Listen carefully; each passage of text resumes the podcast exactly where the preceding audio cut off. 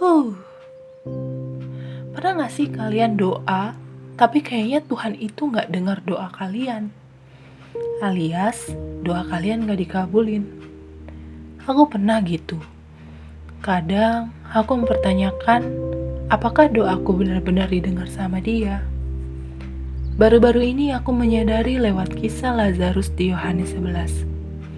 Ternyata, ketika Lazarus sakit, saudara Lazarus yang bernama Maria dan Marta juga mengirim kabar ke Yesus, berharap supaya Yesus melakukan sesuatu untuk saudara mereka yang Yesus kasihi, yaitu Lazarus. Tetapi ketika mendengar kabar tentang Lazarus, Yesus justru sengaja tinggal dan sepertinya tidak melakukan apa-apa sampai Lazarus akhirnya mati. Dan alasan kenapa Yesus melakukan itu menjadi jawaban atas pertanyaanku selama ini.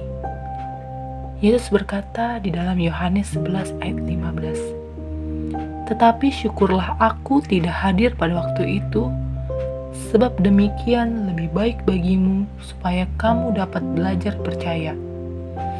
Ya, ternyata selama ini aku merasa aku yang paling tahu apa yang terbaik buatku. Ternyata Tuhan yang tahu apa yang baik bagiku. Dan supaya aku dapat belajar percaya.